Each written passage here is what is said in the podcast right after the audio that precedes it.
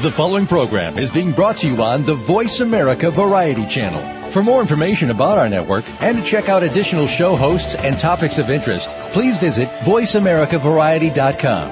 The Voice America Talk Radio Network is the worldwide leader in live Internet talk radio. Visit voice america dot com. The views and ideas expressed on the following program are strictly those of the hosts or guests and do not necessarily reflect the views and ideas held by the Voice America Talk Radio Network, its staff, and management.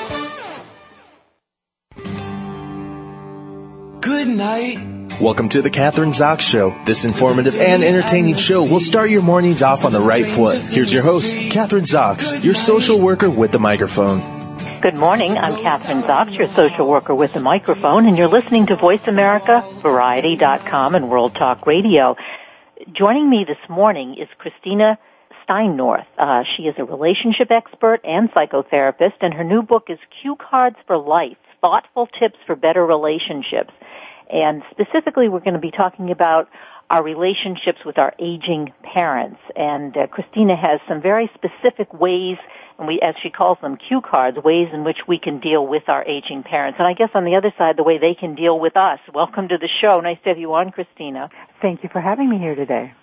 All right, so a very important topic. I think before we got on the air, you and I were uh discussing this because we both have aging parents. Uh we are not unique. I think baby boomers are in that position. Uh and there are some new, unique things, I think, or relationship issues that we have to be aware of as children of aging parents if we want to get along better with our parents, to be able to help them, and to maintain just a positive relationship within the families, which is what you cover in your, what, seven cue cards. Exactly. You know, it, it is, even with the experience you and I have as we were talking about, it's it's still difficult. So I created these cue cards to help everybody, because any kind of help we can get, regardless of your experience, will will help make that transition for your parents and keep your relationship intact. Because overall, what, I mean, you, one of the descriptions is, I, I, I'm not sure if this is in your book or not, but as parents, as people age, and we're going to be hopefully in that position someday, um, there are certain things that begin to happen. Um, aging parents have physical and cognitive decline, no matter how healthy they are. And I think mm-hmm. we have to say, you don't necessarily have to have a chronic illness or be really sick, but just the process of aging, your cognitive abilities are not as acute, your physical abilities aren't as acute. So that's kind of a given, isn't it, with, with aging parents? It is a given. And a perfect example is my mom. She's seventy-six years old, and she's always been in fantastic health. And cognitively she's intact, but just this last year she started to have issues with mobility. And, you know, it's these little things that you can't stop no matter how good of shape you're in or how good of shape you have been in your whole life. These types of things happen, and with that then then comes like a series of losses. Like in her case, the loss of mobility, she can't walk like she used to every day. And, you know, that kind of stuff starts to weigh, and it kind of has a compounding effect that, you know, you can't do what you used to, you can't go to the places you used to, so you become more isolated, and that could lead to depression. So, you know, it's kind of like this this circle, this kind of dog chasing its tail type of thing that it doesn't really get better at some point. You know what I mean? Yeah, well, I think you said it. it. Life is a series of losses, and then when you get to the end of life kinds of issues you have to deal with, I mean, you're dealing with very, as you say, very, well, they're serious losses. Mobility is one, and I think it's exacerbated. I don't know if it's true with your mother, if you if your cognitive abilities are intact, because then you're really aware of what you're losing. I mean, you know you can't do as many activities in, as, in one day as you, as you used to be able to do. I know my mother, who's going to be ninety years old, and she's out there, but she'll say, well, I can do two things a day, not four things a day or six things a day. Um, so that's a loss. So what, you're even more aware of it, I think, if, you're, if your cognitive abilities are intact. I completely agree with you. And, you know, she often complains. She says, oh, I'm getting old now. I can't do this. I can't do that. And, again, that, that adds to that depression that we see so often in this age group. And if it's not depression, it's frustration. Yeah, and that leads to anger. And then we wonder why. Why do they seem so snappy sometimes? And it's like, well, you need to put yourself in their position. If all of a sudden you couldn't do the things that you were used to, you know, it, it just gets very hard, and it is very, very frustrating. So, is, uh, first of all, is there an answer? Well, you do. You're kind of getting into that first cue card. You put yourself in their shoes, which I think sometimes it's not easy to do. Um, one of the things, if you, well, you said, think about it. What if you weren't able to drive? What if you actually, you know, somebody took the keys away from you and you weren't able to drive? What does that mean? I mean, that just takes away your whole lifestyle, and that's something that's happening, I think, to, to seniors or to, to aging parents. So then what do you do? How do you handle all these losses? I mean, you, I, I'm just going to say the one thing you say, because I think this is so true. You have to change your routine. You have to do something different. Otherwise, you're going to sit there and be depressed about the loss. So what do you do? Well, you know, you try to, from a, a adult child perspective, you try to work with your parents along these losses and help them come up with alternative ideas. In, let's say in the car example, alternative ideas for transportation. You know, perhaps you can hook them up with a senior transportation service in the area. Maybe you can get together with your siblings and other family members and give them taxi vouchers. You know, we, what we try to do is look for ways to ease this transition so it's not this complete loss. Of course it's a complete loss to, to lose your driving privilege or to t- be told that you're not, not supposed to do that anymore, and it's very hard to take. But if you can try to spin it a little bit so it's a little more positive, look, okay, we're just trying to keep you safe, we love you, and these are some alternative, way, alternative ways that we can get you around. It helps. You know, it's unrealistic to think that your parents are still going to be happy when you, when you give them a, uh, a pile of taxi vouchers. They're going to say, oh, you know, I'd rather drive. Of course they would. You know, anybody would. But you also have to work with them to help them accept the reality and the new transition and the new patterns of behaviors that they need to get into. Well, when you talk about those new patterns of behaviors, is there anything that actually could be positive, that could be a replacement for the driving? I, I don't know if you can answer that question. I mean, I've had this discussion with several of my friends around this very issue. Or as you say, you're kind of just softening the loss, but can you make, can you actually replace the not being able to drive? Well, I, I think when we talk about replacing the not being able to drive, it also depends on how bad the person was when they were driving. I, I had a recent issue with one of my clients who was dealing with their elderly father, and their elderly father was getting into many, many accidents, and basically the D M V was this close to taking his license. So and when that's the situation, of course, being able to replace their driving with something else, you can you can spin it that, you know, I want to keep you safe. I don't want anything to happen to you. His This person's father knew that he shouldn't be driving. And the way that we had him approach it, at first the father was angry, but he understood. You know, he says, yeah, I want you to be around. I don't want you to hurt anybody, because that could lead to a bunch of other legal issues. So, you know, again, it's severity of scope, I guess, is what we're trying to say here. Yeah, I think that's, that, yeah, that's absolutely true. I mean, he had already been in several accidents. In some cases, you want to prevent any accidents from happening, or even a minor accident with a, a frail eighty-five-year-old or ninety or ninety-five-year-old. Uh, an airbag can, can have disastrous effects if you're in an accident. It's, yeah, with the brittle bones and things yeah. like that. And, you know, I, I know that the aging population, some of them go through great go to great lengths to keep their driving privileges. I know of one person in particular. He has uh, macular degeneration in one eye, and what he does before he has to go renew his license, two weeks before the D M V uh, exam, he'll go memorize the charts and go take that test, mm-hmm. and he passes. But I mean, these are the things because people want to hold on to that privilege. So we need to be cognizant of what's going on with our parents to help them make this transition and have those necessary conversations that, look, if you need to do that to keep your license, it may be time to consider giving it up. Yeah, I think you're right. I do. As you were talking, I'm thinking perhaps if somebody is that obviously intelligent and knows how to do that and trying to at least beat the system, perhaps you could take some of that energy with some of the senior citizens who are uh, faced you know, this, this issue of losing their license. Maybe there should be some kind of uh, group support where they can talk to each other about the losses, not just the responsibility of the family to be able to communicate with your aging parents, but maybe kind of to, um, it would also help the isolation. But, you know, I'm just thinking that there would be something that could get groups of, of um, of aging uh, se- senior citizens together to talk about some of these issues, because that always helps no matter what stage you're at. I mean, as a therapist, I mean, we both know that. It would be a great idea, and I, I think because this whole thing of people living so long and so many people living so long, I think this is such a new frontier that we really haven't put those groups together yet. But I think when we have the opportunity, if we can suggest it, I think it would be great, because it helps it helps seniors, it helps anybody to socialize. Exactly, and they're living longer and healthy, or you know, healthy for that age group.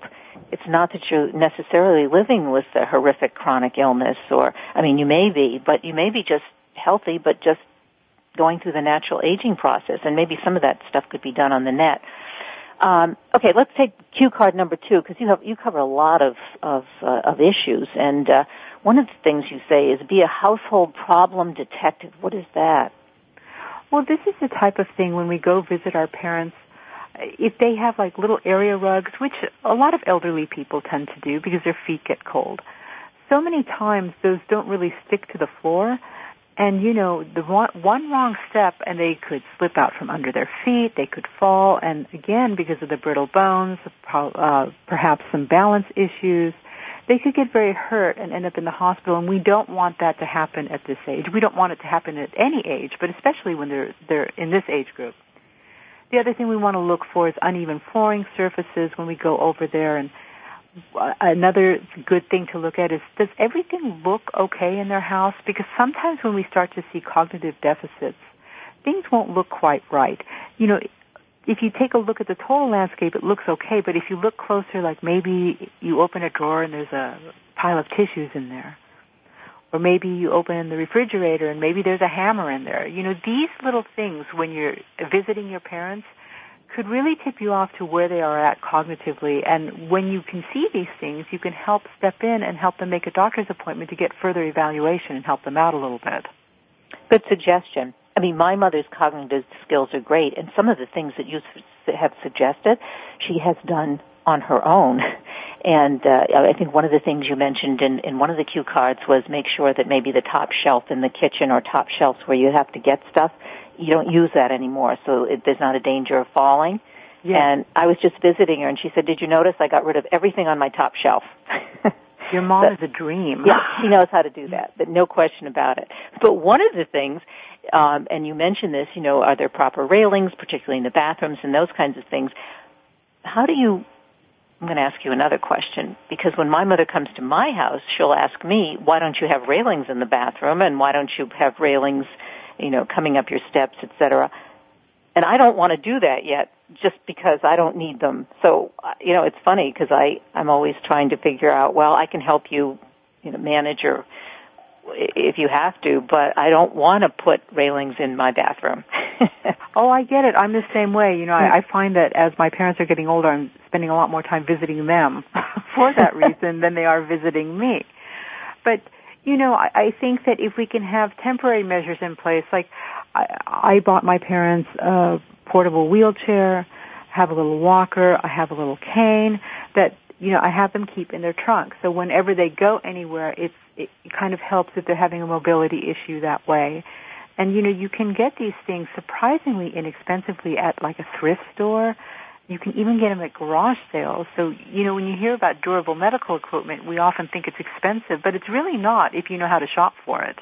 And one of the other things they're doing, as I noticed, Christina, they're making some of these wheelchairs, not necessarily wheelchairs that, let's say, a person with disabilities uses, but colorful wheelchairs. You see them advertised on television or on the net. They're almost like a chair.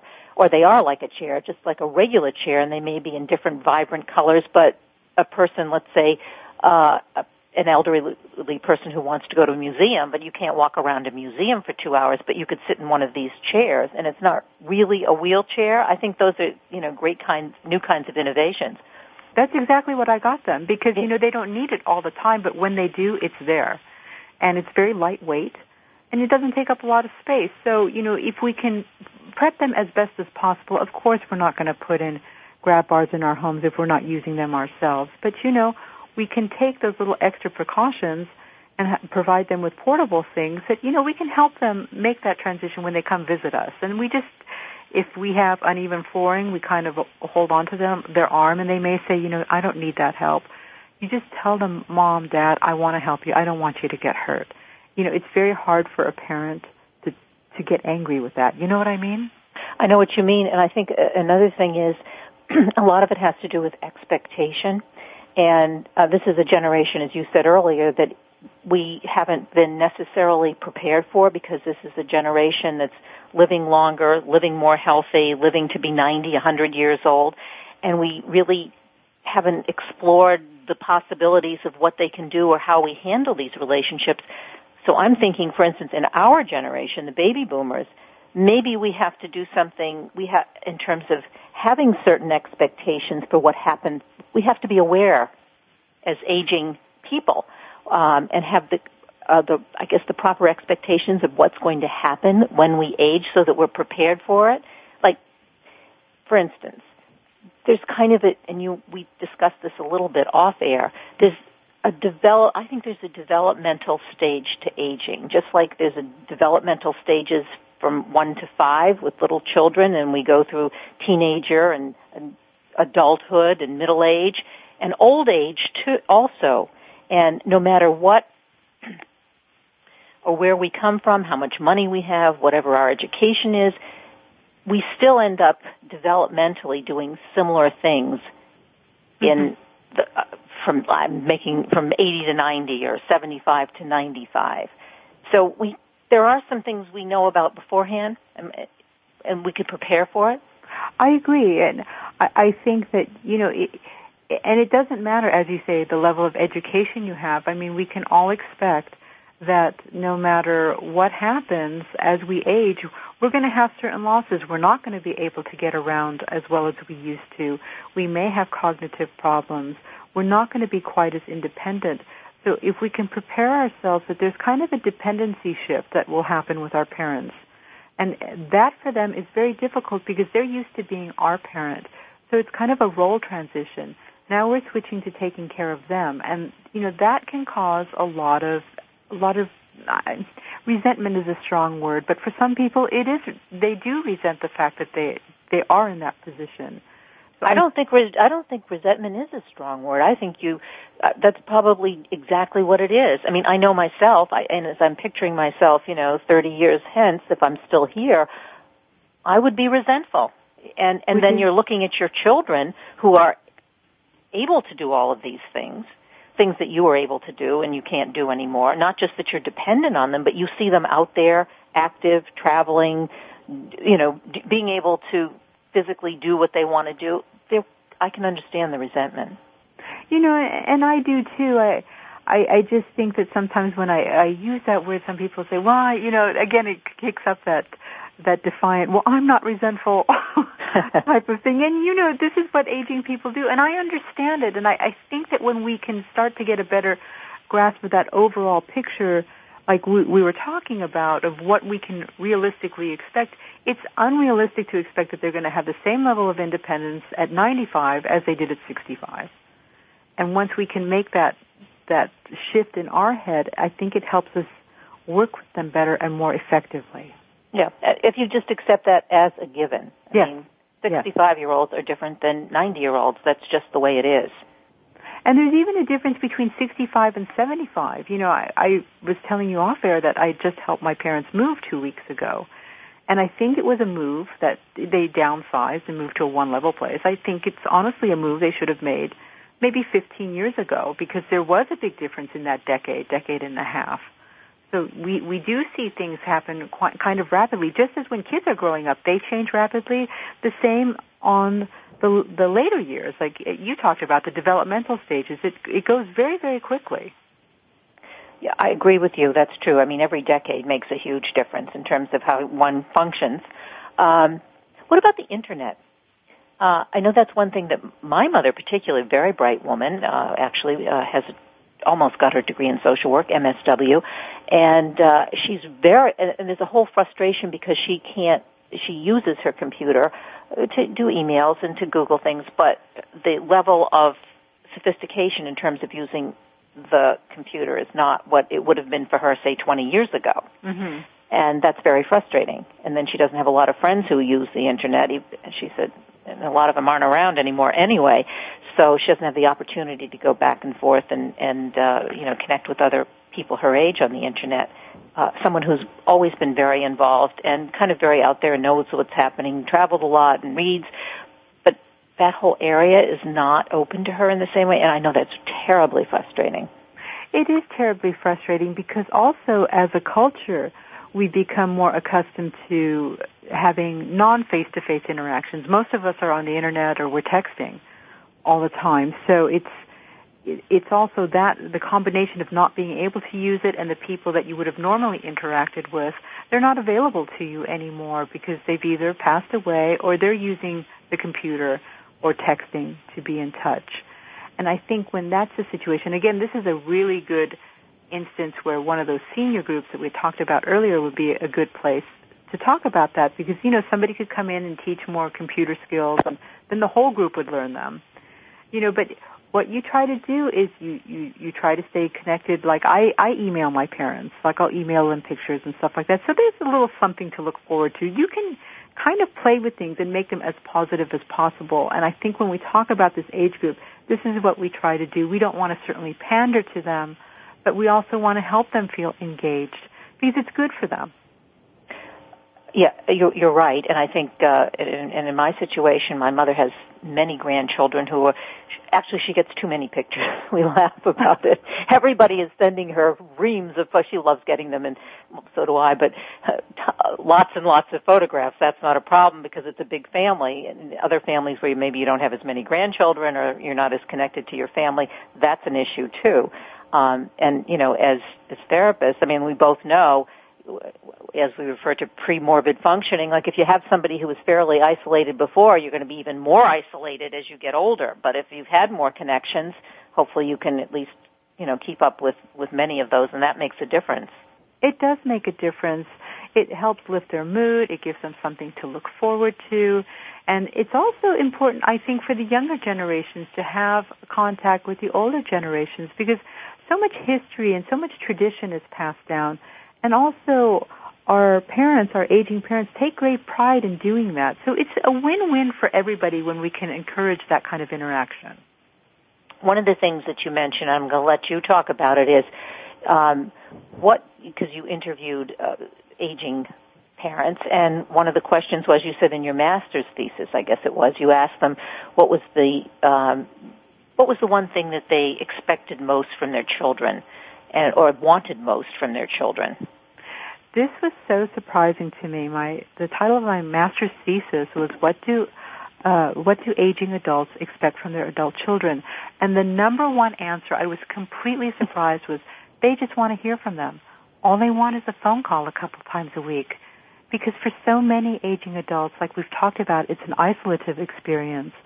They want a lifeline to their children. It's like their lifeline for many people to the outside world. And it's amazing to me how much they can look forward to and get out of that phone call. It doesn't need to be an hour. It doesn't need to be two hours.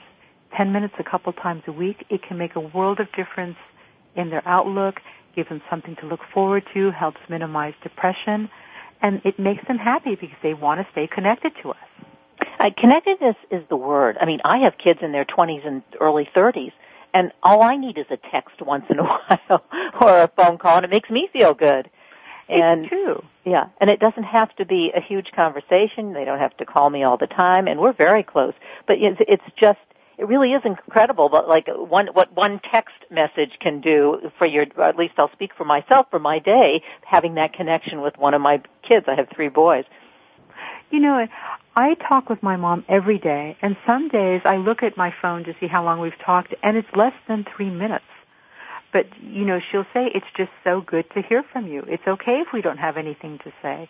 And it's a really good example that they're not expecting much. They just want to know that we're okay and that we're checking. It lets them know that we also value them, that we want to know that they're okay. And that's very healing for people. You know, we one of the things you mentioned, I don't know if this is always possible because this was cue card number seven, and I'm looking at this one, and you say, and it's a good idea, but I'm not sure how this works with many families. Like, let's say you have several siblings, and if one member of the family visits uh their mother or their father, uh, that they send an update to each one of their other siblings about how mom or dad or both are doing. Uh, because some siblings, first of all, they're not close to one another. Mm-hmm. Um, they may be arguing about how to take care of mom or dad, or, you know, there are lots of different kinds of issues. So that's not always practical, although you're saying that's a good idea if you can do it, so that everybody has an update on how their aging parents are faring. I think when we talk about interacting with our siblings at this age group, we need to also another, it's another reality check for us, just as we have to have a reality check of the developmental stages that will happen. I think ideally we would love to work with our siblings to be all on the same page, help each other out, have them be receptive to any updates that we send. But I also think you need to keep in mind, if you've never had a close relationship with your sibling, or if it's been kind of rocky as of late, just because your parents need your help isn't going to magically repair that relationship. And in some cases, it could make it worse, because some siblings, you know, you don't know how another person's going to take the aging experience. They they may be afraid of it. You know, you and I are able to talk about it because we're therapists. It doesn't intimidate us. But for some people, it's very scary. And when they get scared, they don't want anything to do with it. Uh, uh, yes, and I and I have found, unfortunately, I think what happens is, particularly with aging parents, and then you have two or three or four children, they all have different have a different relationship, obviously, with their parents. They have, they're usually in different situations themselves, whether financial or social or whatever, and they have very different ideas about what to do with mom, or, or how to interact with mom or dad. And it creates, that's a huge issue, you know, whether or not should dad be driving. And, and, you know, one kid will say, well, it's okay if they just limit their driving in certain places. The other one will say, absolutely not. Nobody should be driving, uh, at ninety-five years old. So, you know, and then, a lot of animosity and family issues become exacerbated in those kinds of, when they're forced to make those kinds of decisions. At least that's been my experience. I completely agree with you. I spent a lot of time while I was working, getting my hours for my license, working with the elderly in skilled nursing facilities and in hospitals, and it's very, very common. And what I encourage families to do, you know, once parents start to hit a certain age, you know, maybe in their mid to late sixties, is, you know, when you have those family get-togethers, kind of bring that that topic up. You know, talk about your expectations, because what a lot of children are also surprised to find, that the parents don't want to go live with them. Say if they would want to take them in, the parents say, I would never live with you, for a variety of reasons. Maybe they don't want to give up that much independence. They'd rather live in a, in an assisted living facility. Or maybe they don't like your spouse and can't even imagine living under the same roof. You know, this kind of thing happens. So I think that as as much as we can educate each other about our expectations, and as soon as we can, we give ourselves the gift of time to work through those issues and come to some type of mutual, mutually satisfactory resolution. The last thing that you say, above all, always be nice. Not always easy to do. It's not easy to do, and I, I realize it's kind of an unrealistic expectation for most of us. It sounds good. But we should try, because there's so much truth to the, the saying that you get more flies with honey, you know, and when we get impatient, when we get snippy, we elicit that resistance from whatever, whoever we're, we're working with. And that, that goes for our parents too. If we're able to approach it calmly and compassionately, we'll get so much further in our conversations with them. I agree with you. I, I think it would be, we have about thirty seconds left, so I think that's really a good word to leave the show on. It has been a pleasure talking to you, Christina, because all of what you've had to say is, uh, it's very practical. I mean, it's, we can use this in our everyday life with our parents and our aging parents. So I want Cue Cards for Life, Thoughtful Tips for Better Relationships, Christina Steinorth. And Christina, what, give us a website that listeners can go to.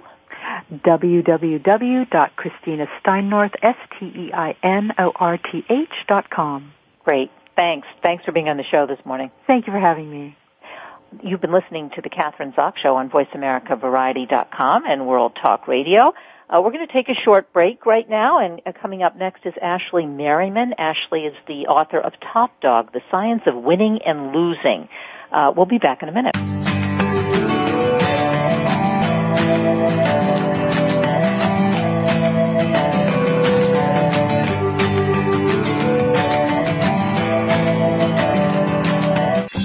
Your favorite Voice America Talk Radio Network shows and hosts are in your car, outdoors, and wherever you need them to be. Listen anywhere. Get our mobile app for iPhone, BlackBerry, or Android at the Apple iTunes App Store, BlackBerry App World, or Android Market. Do the adventures of Indiana Jones leave you curious about this exotic and unusual profession? If so, don't miss Indiana Jones, Myth, Reality, and twenty-first Century Archaeology with Doctor Joseph Schuldenrein. You'll learn about forensics, ancient civilizations, and human origins. Listen to Doctor Schuldenrein and colleagues discuss their excavations and related archaeological topics, ranging from the unique to the sublime, and yes, even the mundane. Indiana Jones, Myth, Reality, and twenty-first Century Archaeology, live Wednesday, six p.m. Eastern, three p.m. Pacific Time, on Voice America Variety. Streaming live, the leader in Internet Talk Radio. voice america dot com.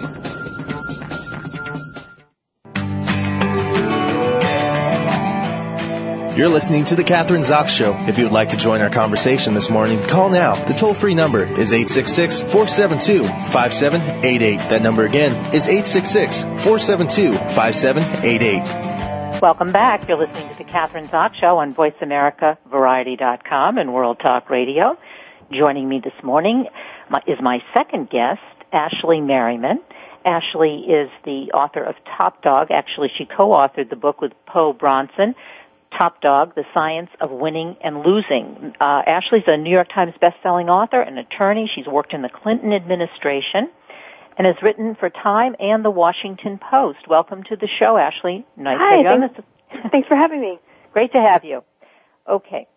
The title of the book, Top Dog, The Science of Winning and Losing. Well, I'm making the assumption that we all want to be winners, no matter what we do. I mean, whether we are a teacher, whether we're in corporate America, whether we're a student, it seems to me we all want to win.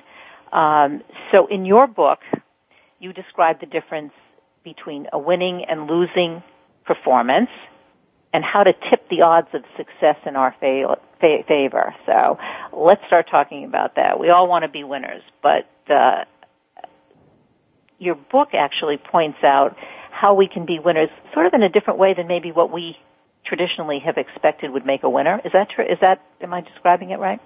Uh, well, I think so. I think what we've learned is that, you know, sure, the goal of any one contest or competition is to win. But the benefit of competition isn't winning. I can't guarantee that you're never going to lose. The only way I can promise that is if I say never compete, right? And we have to understand that, you know, losing is part of the process. It's a learning experience when at least you learn not, not to make those mistake, mistakes again.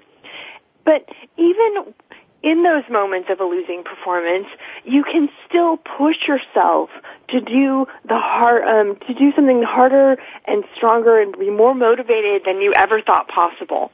So we write in the book about Jason Lezak, the um, Olympic swimmer who was the anchor for the U S team, uh, relay team in Beijing, and he had this complete uh, come from behind victory, and it set a world record on his time, and everyone focuses on his amazing achievement. But earlier in the race, five of the eight teams were all ahead of world record time. In that moment, with that great of field, they were all prepared to do more than they ever thought they could do.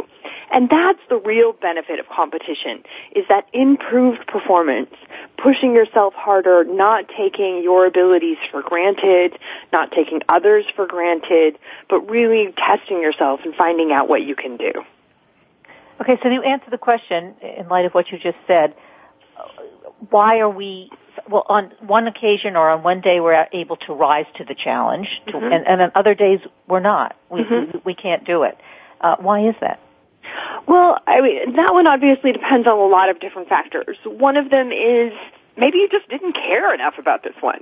I mean, one of the things about good com- good competitors is they can pick and choose the battles. They understand, hey, this one's really important. I'm going to fight hard here. Another one, maybe just, it wasn't important. Maybe they took it for granted. You know, we found that to keep motivation high, one of the most important things is something has to be a close race. If you obviously, I don't think this comes as a surprise to anyone, if you expect to be crushed, you're probably not going to work very hard during that competition. But the same thing happens to those who walked in thinking this was going to be easy, and I'm the sure thing. They, too, can not work as hard, not be as engaged, because they're just not as motivated to do it, because they were pretty sure that they would win ahead of time, and because of that weren't actually participating as much as they should have been. So where does somebody like Tiger Woods fit into it? Because I think he's another good example. Here's somebody who was winning, winning, winning. Then he had all the stuff with his uh, personal life happen to him, and then he stopped winning, winning, winning. Mm-hmm. How does that fit into your paradigm? Well, I mean, I, you know, obviously I'm, you know, I haven't met Tiger, so I'm loath to psychoanalyze yeah. him. But you can but, do it. It's okay. We're just on the radio, and we, we can do well, that. Well, but I mean, obviously I think everyone thought that he was having other pressures that were going to distract him from what he was actually there to do. And that's true for all of us, right? I mean, researchers have found that, you know, if you're just learning how to do something, having someone watch you hurts your performance because you've stopped concentrating on how you're doing. You're concentrating on the person who's watching you. On, I mean, Tiger obviously had expertise at golfing at that point, and most people say that once you're an expert, an audience actually helps you perform because you're not getting a little more complacent that, oh, I know how to do this. Yeah, get your adrenaline going. But in Tiger's situation, yeah. you know, it wasn't just one or two people. It was millions of people watching to see if he was going to make a mistake. And it's interesting, the researchers, um, we talk sort of about a difference between playing to win and playing not to lose. And people sort of assume that playing not to lose is for losers, um, and that they want to play to win. But it's actually more complicated than that. You can be playing not to lose when you're on top, when you're in a position like Tiger's where you think everyone's just waiting for me to screw up.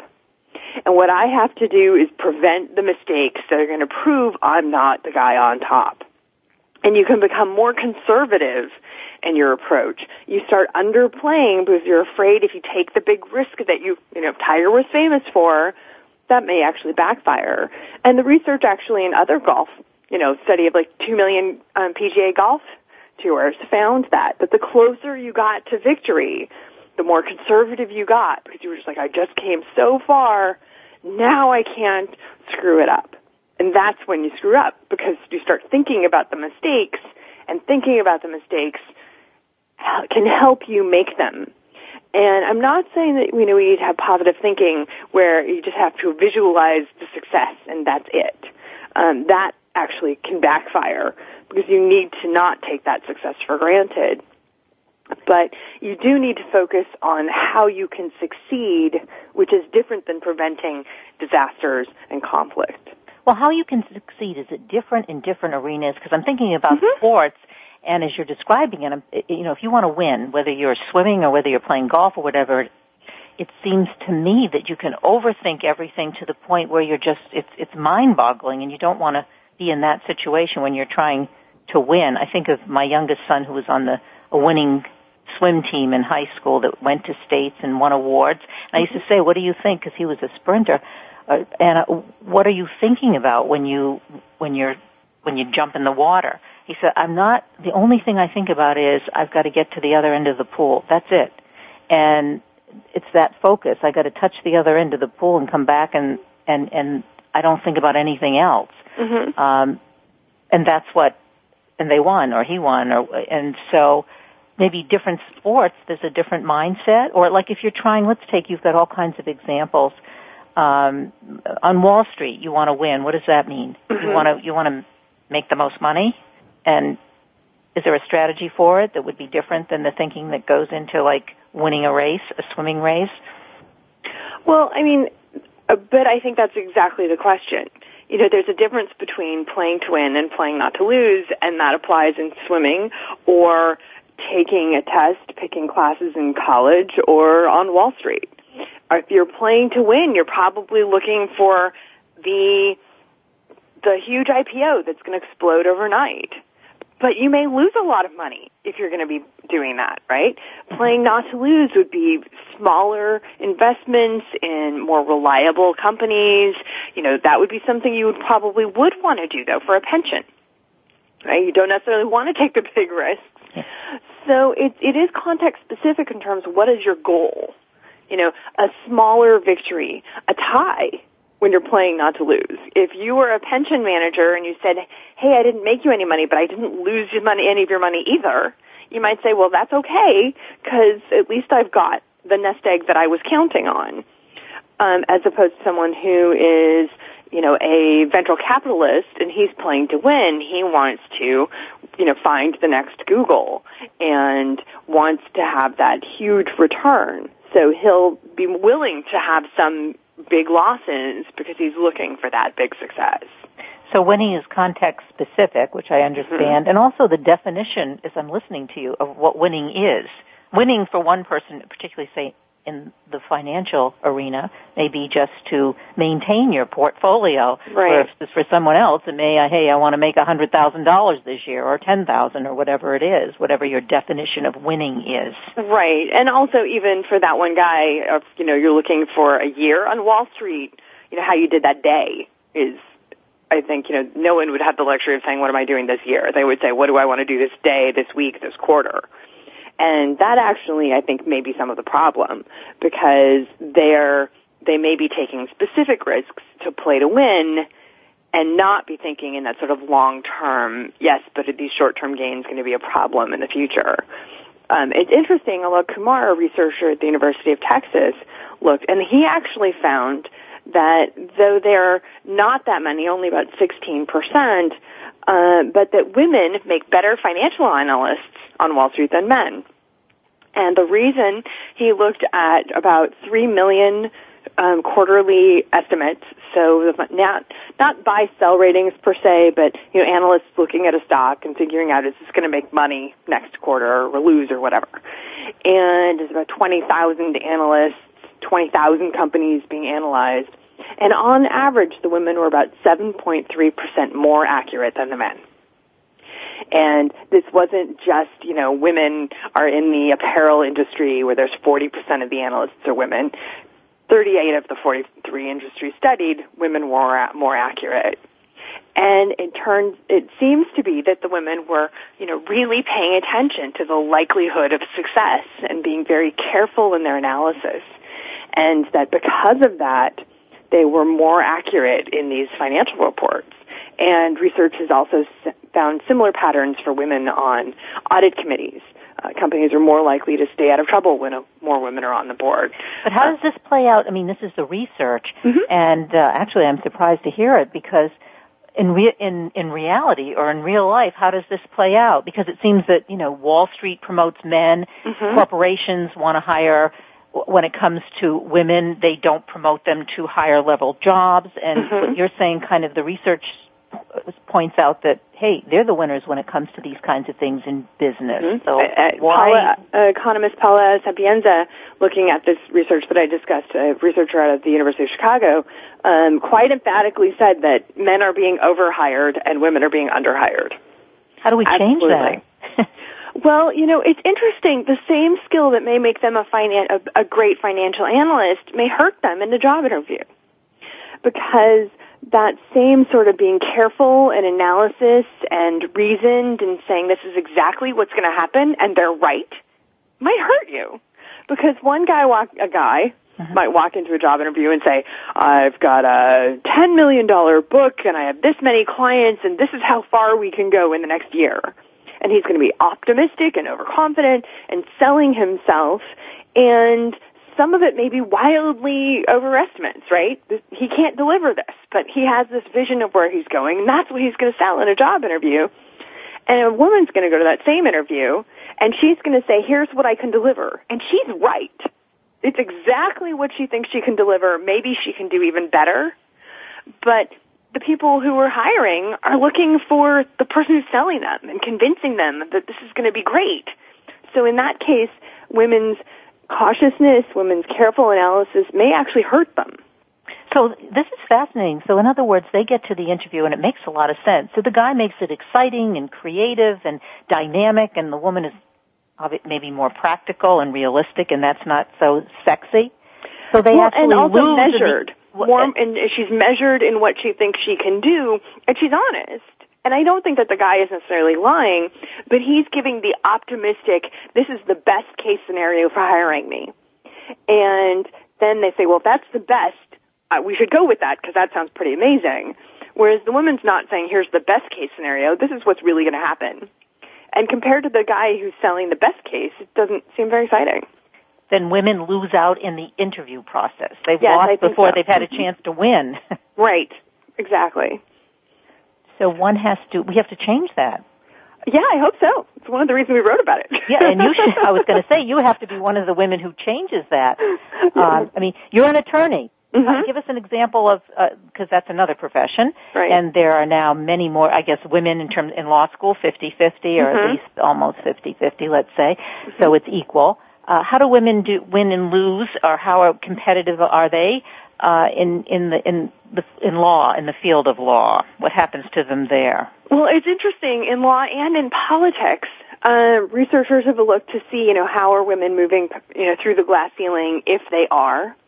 And um, let's do a pop quiz. Do you know how many women filled out forms, tried to run for governor in two thousand twelve? I have no idea. Let's just take a wild guess. Tried to run for governor um, of their state in two thousand twelve. Mm-hmm. And I don't mean they went to, they won the primary and were the general. I just mean anybody filled out a form, I'm going to run for governor. Well, I know there are very few governors of. Well, there are hundred and there are one hundred eighty-one million adult women. I, I, I'm going to say under. I will say under a hundred. Four. Yeah. Uh, very few. I would four, four women. I, yeah, and I would have said I would have said ten, but I didn't want to embarrass myself. But nobody. I've, I've talked to people in Washington, you know, leaders who were yeah. in charge of getting people to become candidates, and they couldn't believe it either. They're like, four? Really? That's it? Uh, I mean, you know, there's Why? usually a hundred random people saying I'm running for president for no reason, right? They're exactly. almost all men. And the research seems to say, um, and it and it really the pioneering study on this, I think, came from Sarah Fulton at Texas A and M, and she studied and surveyed eight hundred thirty-five state legislators and around the country, and she asked them, both men and women, what's the likelihood you would run for Congress? You know, move that one next up in the next election, and if you did run, what's the likelihood you'd win?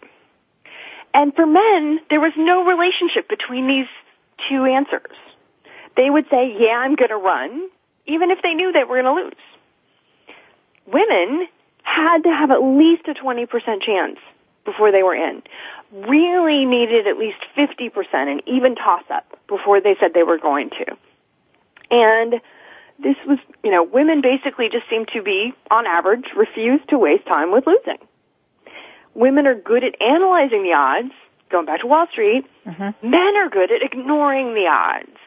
And in something like politics, running for office, that's what you need. Because most of the time, congressional incumbents are elected ninety-five percent of the time. You've got to go in knowing I'm probably going to lose, but I got to fight as hard as I possibly can and be excited and push through it.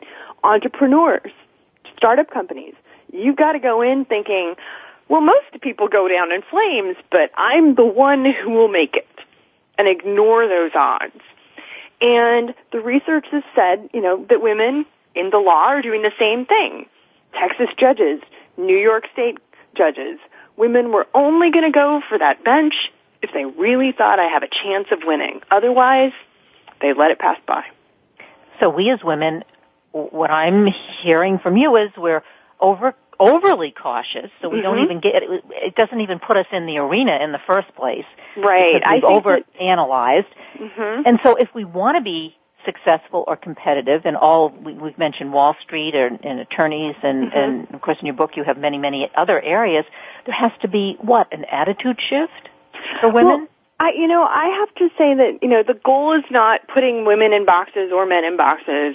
It's saying, to, for me, myself, I can't point to a particular moment in my life, but I have this feeling that I've done that, where I let an opportunity pass by because the outcome wasn't, it just didn't seem sure enough to me. It was too much of a risk. I didn't know how it would turn out.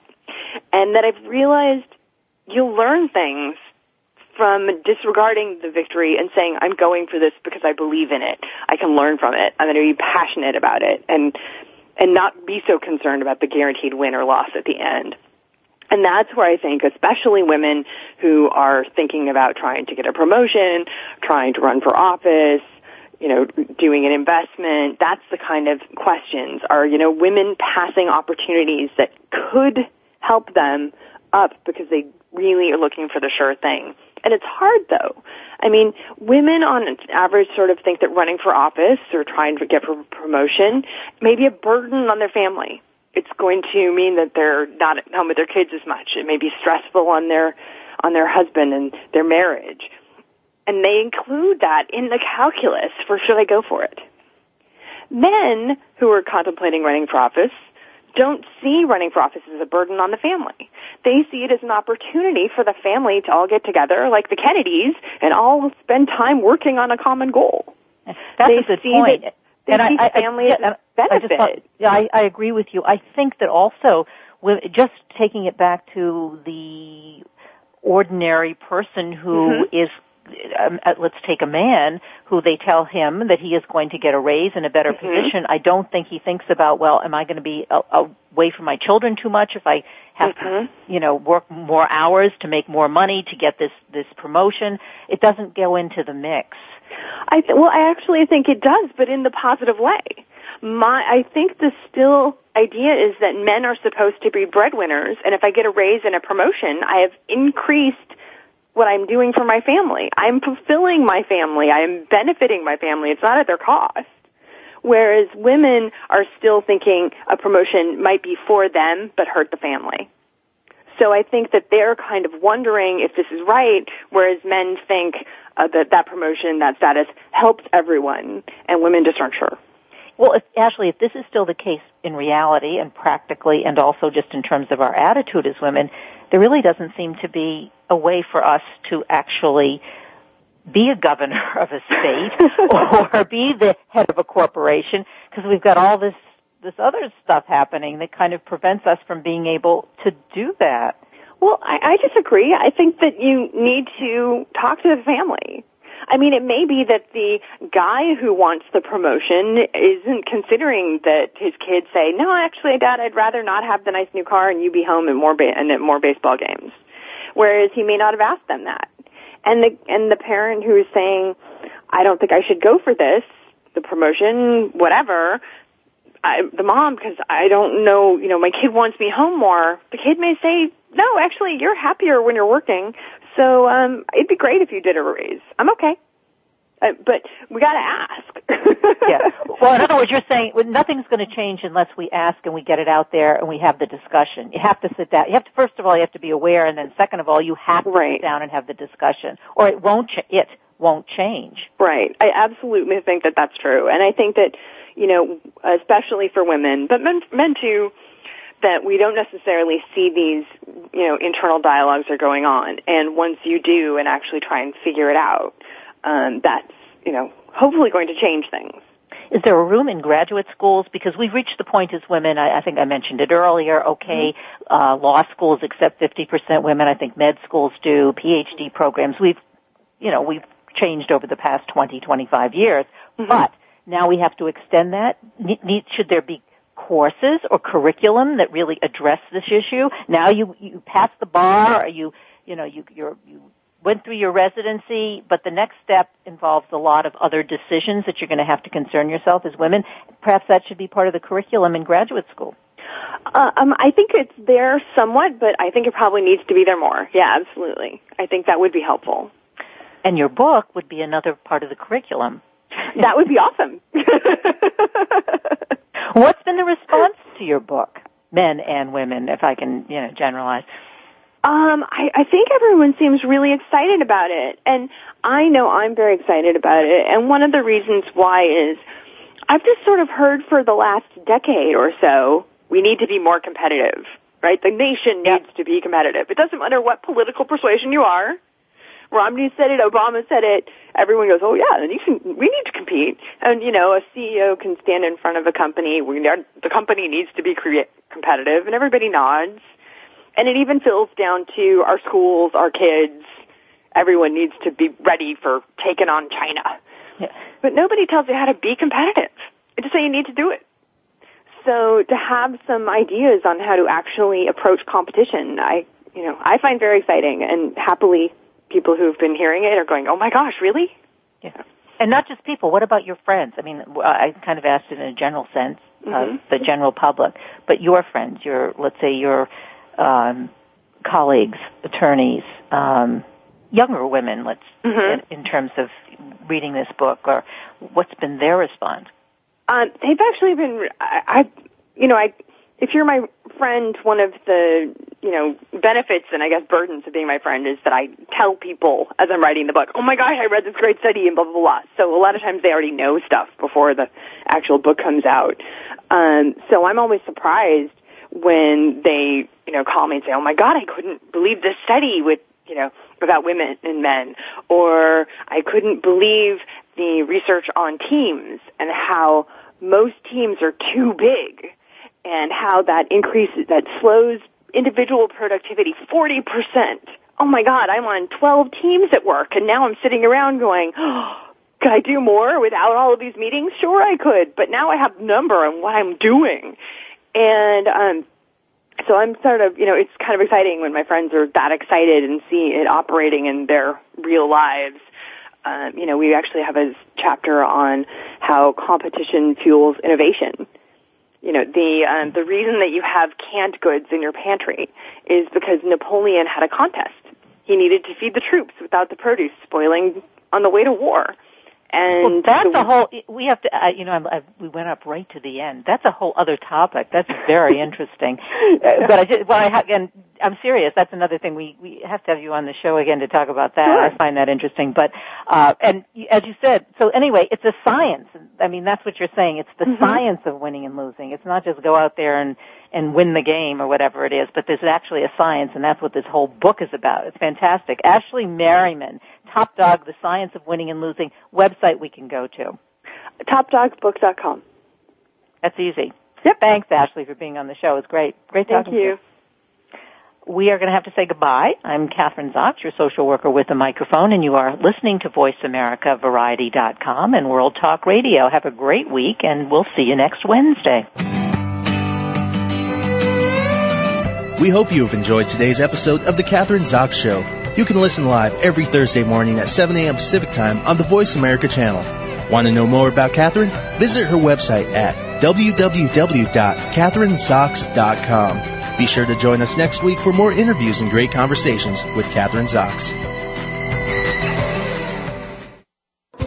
Thanks again for listening to the preceding program, brought to you on the Voice America Variety Channel. For more information about our network and to check out additional show hosts and topics of interest, please visit voice america variety dot com. The Voice America Talk Radio Network is the worldwide leader in live Internet talk radio. Visit voice america dot com. The views and ideas expressed on the preceding program are strictly those of the hosts or guests and do not necessarily reflect the views and ideas held by Voice America Talk Radio Network, its staff, and management.